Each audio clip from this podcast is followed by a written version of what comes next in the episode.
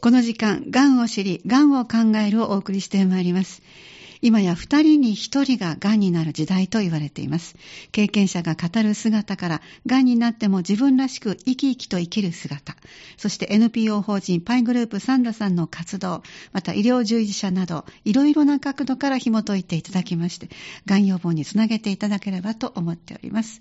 本日はサンダリハビリテーション病院言語聴覚士の福井隆夫さんをお招きしてお話を伺ってまいります。福井さんどうぞよろしくお願いいたします。よろしくお願いいたします。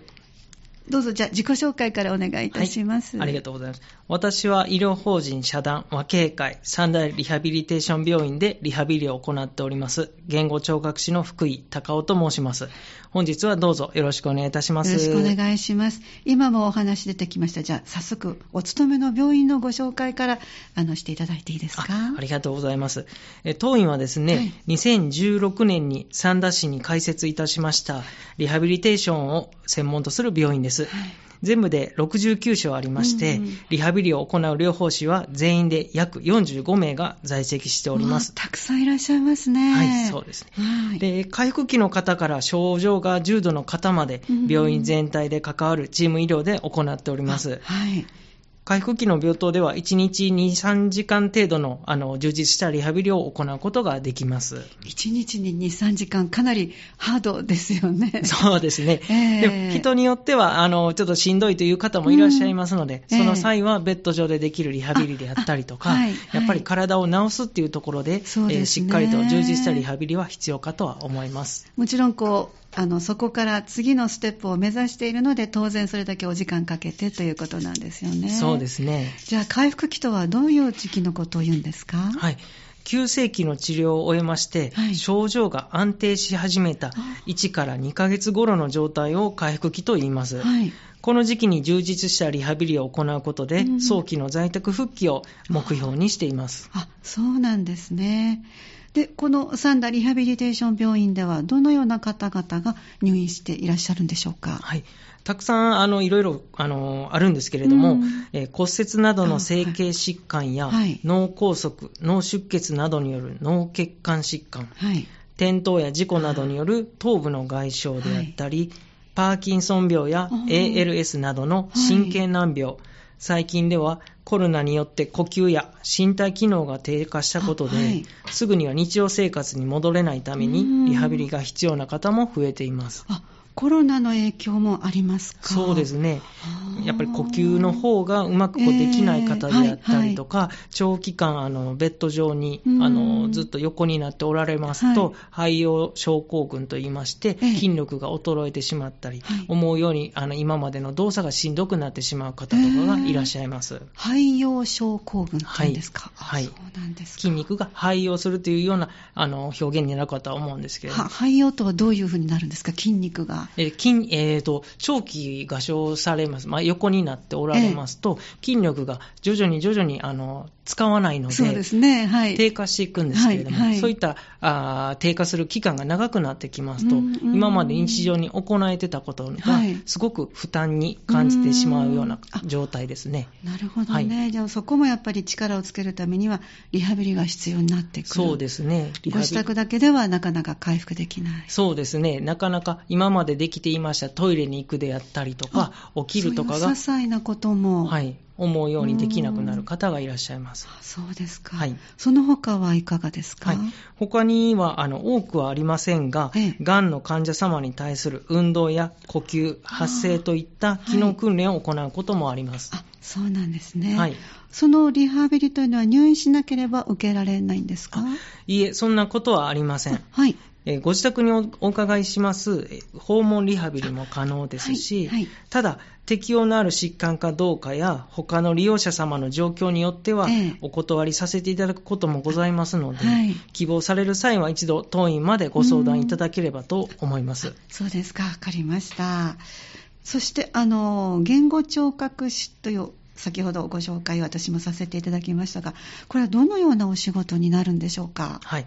聞き慣れない方もあの正直多いかと思います。えー、えー、言語聴覚士と言いますのは、はい、脳卒中などで話したり、聞いたりする能力や、食べることの能力、はい、記憶力、集中力といった脳の機能がですね、低下した方々を支援、リハビリをする専門職です。あ、そうなんですね。はい。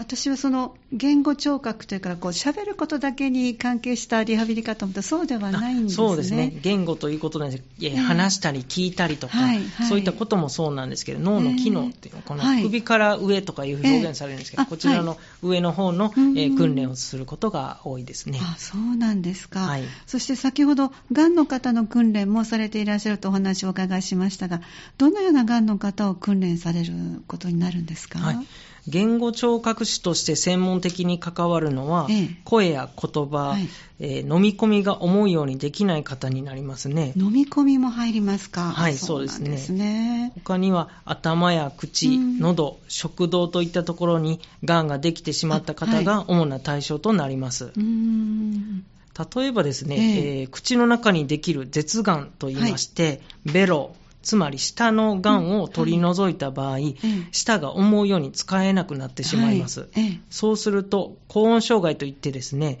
話しにくくなるために、うん、舌の筋力トレーニングや舌をうまく使えるよう指導を行うこともあります、はい、これはあの例のタレントさんがなってらっしゃって、ね、皆さんね、はい、あの記憶にあると思いますけども、はい、かなり一生懸命訓練をねされてらっしゃいましたね。そうですね。歌まで歌えるようになってらしたから、はい、すごい努力されたなと思いますけどね。そうですね。多分そういったあの芸能界のあのニュースで見られた方などは言語聴覚士がリハビリされているかと思います。えー、そうなんですね。はい。でその他はいかがですか？喉頭がんで、えー、いわゆる喉仏を取り除いた方ですと、はい声を失ってしまいます。通常私たちが声を出すには2つのポイントがありまして、はい、1つ目は肺からの空気で声帯を震わせること。はい。はい。2つ目は口を動かすこと。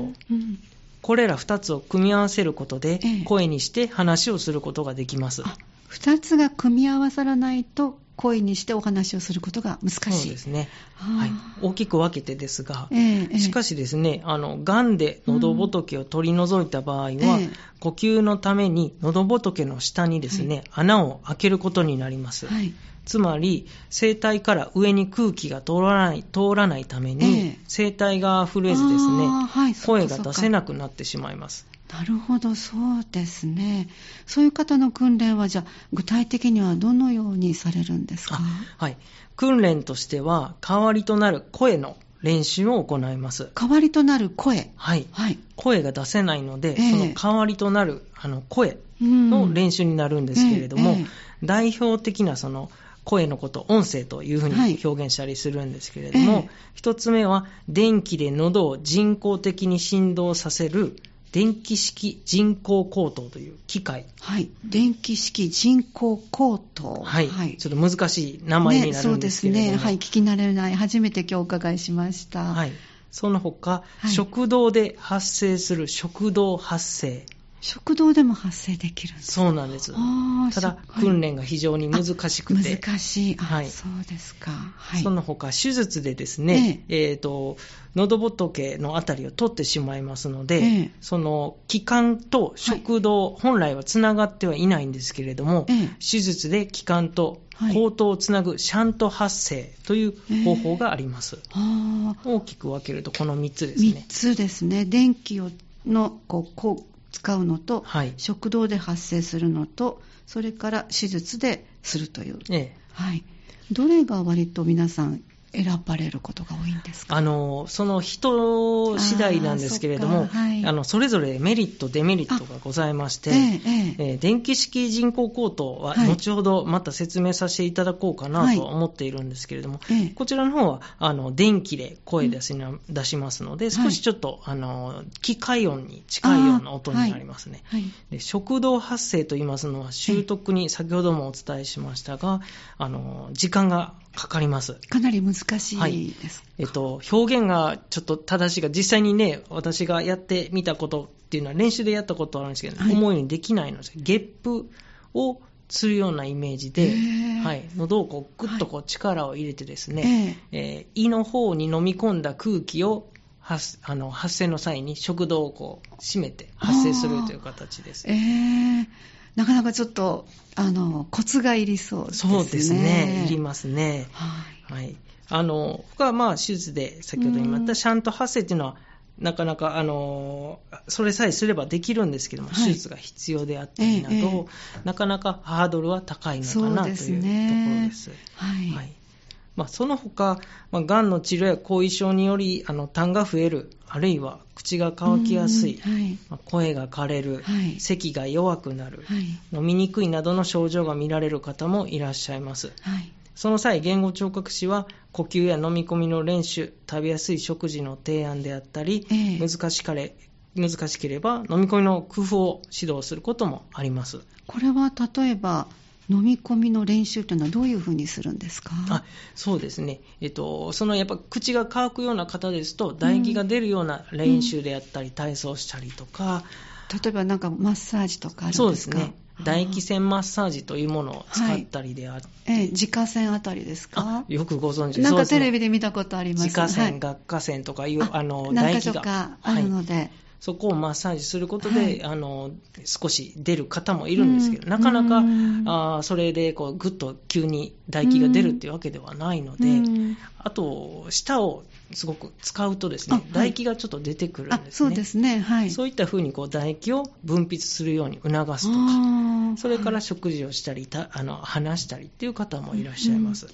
食べやすい食事というのは、じゃあ割とこう、水分のある柔らかいものですか？そうですね。いろいろこう食事の中でも、えー、難易度によってちょっと違うんですけれども。当然そうですね。はい。で、あの、まあ、癌の方に限らず、えっ、ー、と、脳のご病気で思うように食べられない方も同様になんですけれども、はい、普通食、私たちが一般食べる普通食があるんですけれども、それとは別に、次は柔らかい食事、うん、お年寄りの方などが、はい、あの噛みにくくなった時に柔らかくしたりっていうところではあるんですけれども、はい、そういう軟菜食、軟飯とか、ああ、柔らかいとか、柔らかく、煮込み料理が多くなりますね。えーはい、であったりとか、その後は、えー、刻んだり、短く、はい、あの噛みにくい、思うようにこう噛み切りにくいって方であったりとか、喉を思うように通らない方などは、小さくすることで飲み込みやすくすることもできます。えーでそういう工夫のお話もされながら、はい、実際に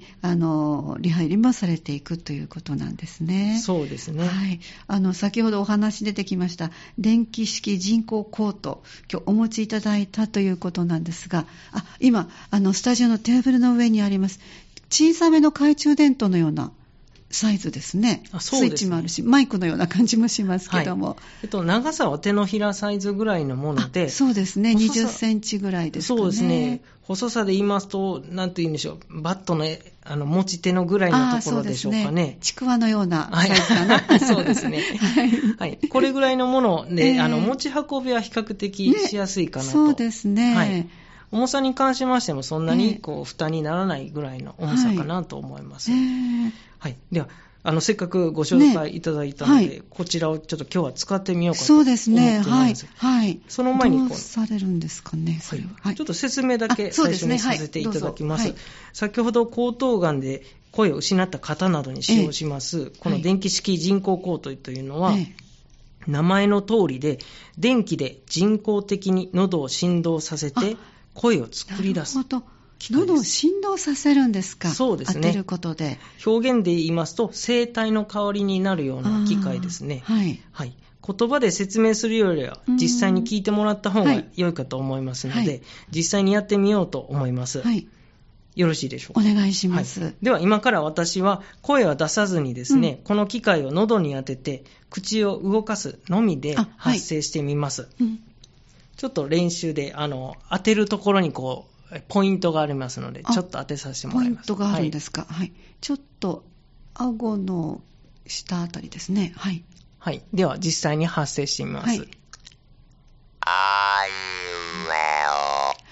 はっきりあいうえおと聞こえました。ありがとうございます。はい、はい。そんなにはっきりはい、音は。で、口はしっかり開けないとダメなわけですね。当然ですけどもね。はい、あの、こちらやっぱりどうしても機械になりますので、うんうん、機械のような音声になるんですけれども、えーえー、声帯の代わりになるんですが、はい、あの、ちょっと表現が難しいかもしれませんが、口の中の筒状の、えー、あの、口腔器官っていうの、口の器官を共鳴させる、はい、音を反射させたりすることで、私たちは話を、あの、言葉をうまく使ってるんです普段そういうふうにしてるわけですね。すみません、ちょっと複雑な話なんですけど。いえいえいえいえ、理屈が分かったら、よりこう、あの、使うときにどうすればいいかがね、ね、わかりますけど。はい、では、もう少し、ちょっとやってみます。はいはい、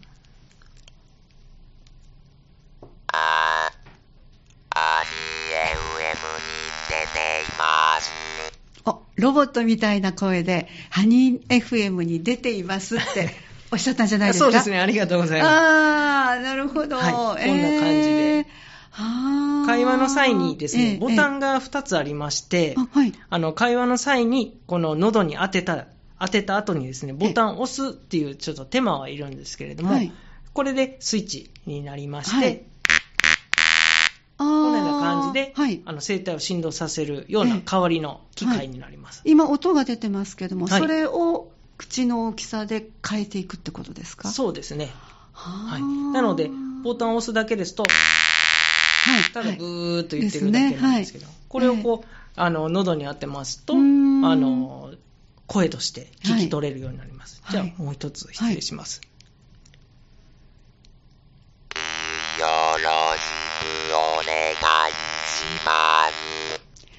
よろしくお願いしますか？なありがとうございます。難しい音もじっくり聞くと聞き取れますね。そうですね。ただ聞くときにですね、どうしても口を大きく開ける手前ですね、あの、会話のペースとしては今までのようにこうスムーズに話しにくくはなってしまいます。でも書くよりは早いです。あ、そうですね。ねえ、で、ね、やっぱりこれが使えることで、えー、あのストレスがすごく、あの、楽になったっていう方もいますね。そうですね、はい、その当てる場所にコツがあるとおっしゃいましたけど、はい、全然違うところに当てるとその音があの声として出てくれないんですか？そうですね。ちょっと実際に、えー、えーとそうですね。耳の下あたりにじゃあちょっと当ててみようかと思います、はい、ちょっと比べてみてください、あの何を言ってるのか当てていただけたらはい、はい、いきます。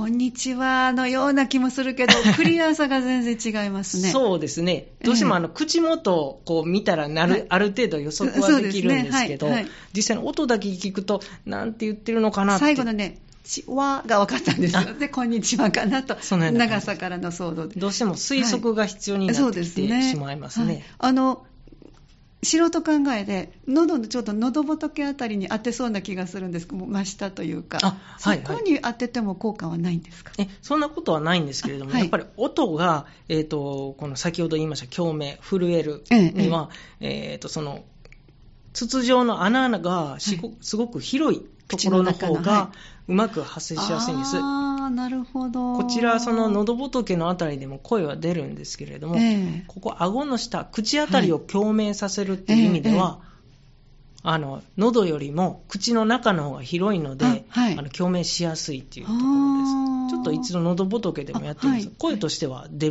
ることは出ます。はい、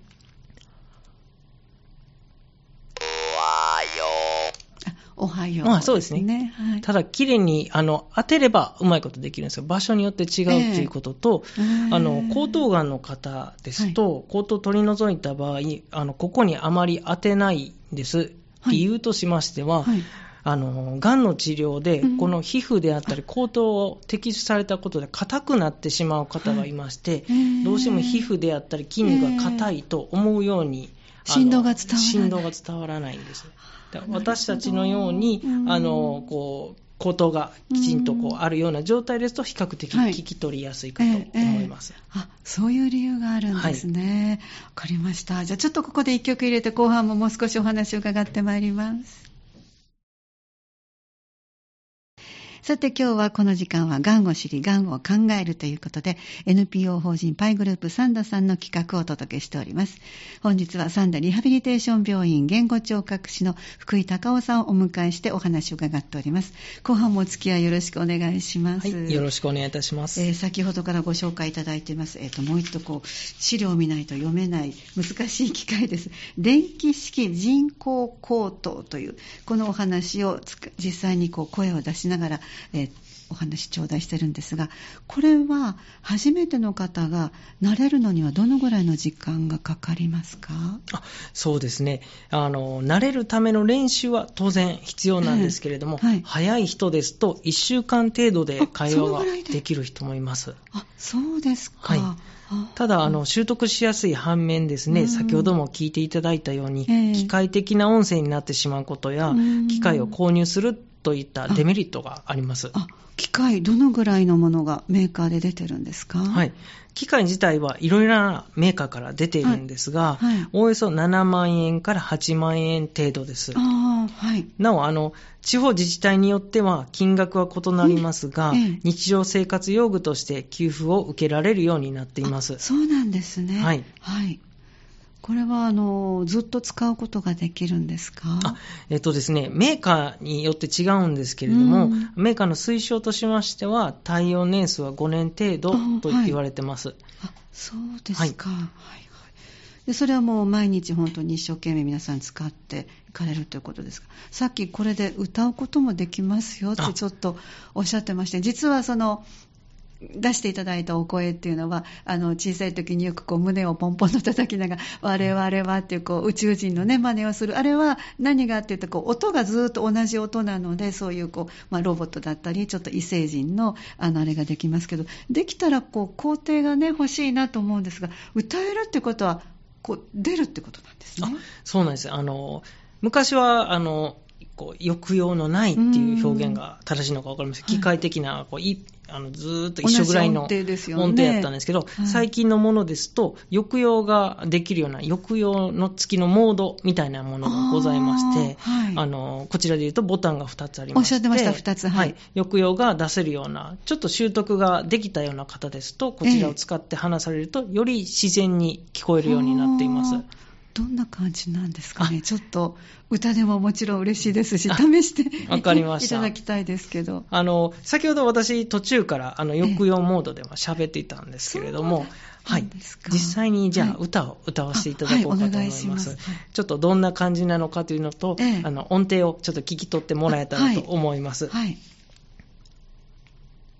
まずちょっと練習から失礼します。はいの罠のトナカイさんは、はい、真っ赤なお花のトナカイさんはという、はい、はい、あ一定の音ではないですね。少しですけれども、ありますね。はい、はい、はい。なので、このような感じで、あの、歌を歌う楽しみであったりとか、より自然に近いっていうような、あの、よりこれからもっと、あの、いい、あの、メーカーさんから出てくるものもあるかとは思います。今じゃあ、まだまだ開発されている段階ということですか？おそらくそうやと思いますね。そうですか。はい、あの先ほどのそのあの機械のお話ですけども、あの給付を受けられますよとおっしゃってましたけど、これはなんか条件があるんですか、地方自治体によって違うということもありますが。そうですね、音声機能、言語機能の障害として、障害あ身体障害認定を受ける必要があります。はい、はい。で、それを受けると、はい、給付が受けられる。そうですね、高等テキストの方でありますと、3級に該当しますので、はい、それをあの診断書をあの病院の方からいただいて、ですね、え福祉事務所、町自治体の方にあのお渡しいただけると、えあの相談していただけたら、多分あの手順を教えてくださるとは思います。そうですか、はい、そのあたりはあの当事者になった時には、またお話もしていただけるんですね。そうですね、病院の方でご案内することも可能かとは思います。そうですか、いろいろあるんですね。あのいろいろまだまだお伺いしたいとこなんですけれども、あの私が覚えてるのは、叔父がやはり喉頭がんで、はい、あのずいぶん前ですけども、そんなにあのなんていうのかな、手頃なあれではなくて、口の中と喉をつないだような、ちょっとこう金属片、金属でできたもので、音は同じようにああいう機械音が出てましたけどそれとはもものすごくスマートなおしゃれな感じですよね。そうですね、えー、あのおっしゃっていらっしゃいますのは、その口の方に何かこう、物が入っているような状態だと思います。そうそうすると、どうしてもあの、癌の方ですと、あの、どうしても周りの目が気になるという方がいらっしゃいますので、これでしたら、はい、あのその時喋る時に使うだけですので、より自然に近いあの会話の仕方ができるかなとは思います。そうですね。で、あの今はパソコンとかノートパソコンとかメールとかもいろいろ出てますので、あの筆記をされる早い方だったら。筆記の方が、まあ、つんくさんなんか特にそうですよね、いつもこうテレビに出てらしても、そういうあの使ってらっしゃいますけども、なかなかお年めされた方っていうのは、もどかしいから。そうですね。あのご高齢の方なでしたら、まあ、特にそうやと思うんですけど、パソコンが苦手であったりとか、えー、字を書くっていうのが億劫であったりとか、ね、見えないとかいう方がいるので、ね、はい、なので、あのまず最初に人工口頭で、あのことを摘出された場合の方ですと、まずはこれをこう、えー、あのお勧めさせていただくこともございます。で使うときに痛みも何もなく、本当におしゃれな感じですのでね。で実際に使ってみてですね、やっぱりもっと自然な声がいいとか、あの習得を頑張って、先ほどお伝えした食道発声であったり、そちらの方がより自然に会話に近い音が出ますので、あのそういうの方がやっぱり私はいいっていう方もやっぱりいらっしゃいますね。でもその選べるというのが嬉しいですね。そうですね。もうこれしかないとか、もうどれもダメっていうのは、なかなかこう前向きの気持ちになれないけれども、はい、どれか自分の合った自分の生活にこう寄り添ったものを選べるっていうのは、やはり日進月歩ですね。そうですね。すごいですね。私の体験談なんですけれども、えー、あの実際にこれでこう話話をできた時すごく嬉しそうな顔をされておりましてあの話せたとか家族さんというあのおしゃべりができたってそうですね。もうすごいやっぱりそういうしゃべるってことがすごくどれだけストレスなのかとか大事なことなのかっていうのはすごく思いました、えー、本当ですね。瞬間的に伝えたい言葉っていうのはやっぱり音で出したいですからね。そうですね、えー、やっぱり伝わらないってことはすごくストレスってご本人さんはおっしゃってました、うん。うん、そうなんですね。そしてあのいろんな本をね今いろいろお伺いしましたがあの最後にこうがんを患った方への向き合い方このあたりのアドバイスも今日はいただけるんじゃないかなということで、いかがでしょうか？はい。実は私の父もですね、脳腫瘍を患いまして、はい、まだ若いですよね。そう、私が今41なんですけれども、はいはい、父が当時70歳だったんですけれども、はい、えー、まあ、その時やっぱり家族としてはすごく悩みまして、えー、まあ、当然苦労というのも感じました。まず身近な家族というショックで、今までの生活がガラッと変わってしまいまして。そうですね。そうですねで。本人だけでなく家族も非常に落ち込んでしまいました。自分があのリハビリをしていたので、その時に。もうお仕事をしていらっしゃった。はい。はい、父にあの助言というか、あのおこがましいですけど、アドバイスをしたことはあるんですが立場上どうしてもね、いろんなお伝えしたいことありますよね。はい、こうしたらもっといいのにな、ね、本当本当、思うんですけど、やっぱり息子あのリハビリというよりは、まずは息子なので、お父さんにとっては。ということで、まあ、ストレスもあったりとか、ちょっと息子、もう、お前の言うことはええねんみたいな感じになってしまってですね、思うように聞き入れてもらえませんでしたね、当時は。そうですか。で、最後はですね、うん、家族会議でですね、父らしくいられるよう、できる限り自宅で生活することを決めました。はい。介護負担介護保険の申請をした後、えー、家の改修を行いまして、えー、ケアマネージャーさんに相談したり、えー、訪問看護、時には介護負担にならないようショートステイを利用するなど、はい、いろいろなサービス、社会資源を活用させてもらったことで、はい、日常生活をできることができたかと思います。じゃあお父様を含め皆さんも日常生活あまり変化なく続けることができたそうですね。そうですやっぱりそういったところはリハビリとして、あのうまく家族には伝えられたかなと思います。ね、今伺ってると、あのまずは介護保険を申請して、はい、そして家の改修をして、この辺にこう順序立てて、全然なかなか出てこないんですよね。そうですよね。あの最初おっしゃったように、家族が倒れた、うん、大きな病気になったっていうだけでも慌ててしまって、はい、もうみんながうろたえて、何をしていいか、どこから手をつけていいかわからない、うん、でもあの、ちょっと相談する場所ができたりすると、順序立てて、こういうふうになりますよってことを教えていただけることもあるわけですよね。そうですね、うん、やっぱり実際自分がこの医療職種でなかったら思うようにできなかったですし、その時にこういろいろ調べるんですけれども、あのすごい今、インターネットで情報がたくさんありすぎて、そ、ね,、れが正しいのか、自分の家族に合うのかとか、分からなくて、当然焦っていますので、はい、思うような判断っていうのができなくなってしまう方がいるかなと思いますね。そうですね。じゃあもう訪問介護も使われて、はい、あ看護も使われて、はい、そしてショートステイもうまく取り入れて、はい、ということなんですね。そうですね。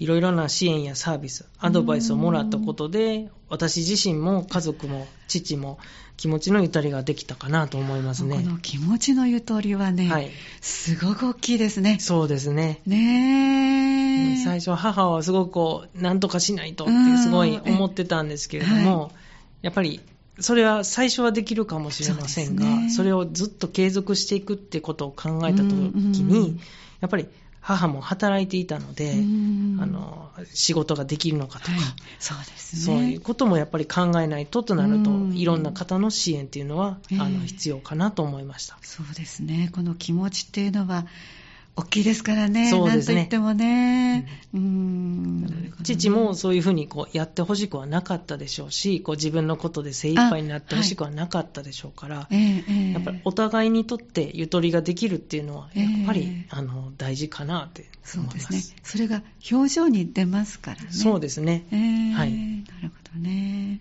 で、まあ、もちろんお仕事の現場でもいろいろ感じていらっしゃる方おありだと思いますけど。はい、そうですね。あの、医療現場にいますと、精神的に落ち込まれる方が多い印象です。そうですね。私の経験や医療職としての立場で感じることといいますと、一、はい、人や家族で悩まず、自治体や身近な専門家に相談してみることが非常に大事かなと思います。在宅で生活することが一番という意味ではなくてですね、いろんな人の意見を聞いてですね、積極的に聞いた結果、当事者やその家族の生活に合わせた、より良い選択肢を探してほしいなと思います。ありがとうございます。本当にあの、介護といいますか、看護といいますか、あの怪我とかあの病気というのはある日突然始まることが、はい、私も自分の父の経験上分かってますのであのこういう今日もお話を聞かせていただいたら細かいことはなかなか覚えてられなくてもあこういう方々が待ってくださってる。ね、ということを思うとそれこそさっきじゃないですけど気持ちのゆとりが、ねね、出てきますからね。あのまたたくさんの方々があの笑顔になられるのをサポート、ね、していかれると思いますけど頑張っていきたいと思ってます、はい、またいろんなお話聞かせていただきたいと思います。どうもありがとうございました。ありがとうございました。今日は三田リハビリテーション病院言語聴覚士の福井隆夫さんにお話を伺ってまいりましたがんを知り、がんを考える。この時間は NPO 法人パイグループサンダの協力でお送りしました。次回は1月がお休みとなって2月6日の火曜日にお送りする予定です。また本日の放送、明日までにはハニー FM のアーカイブ放送でお聞きいただけます。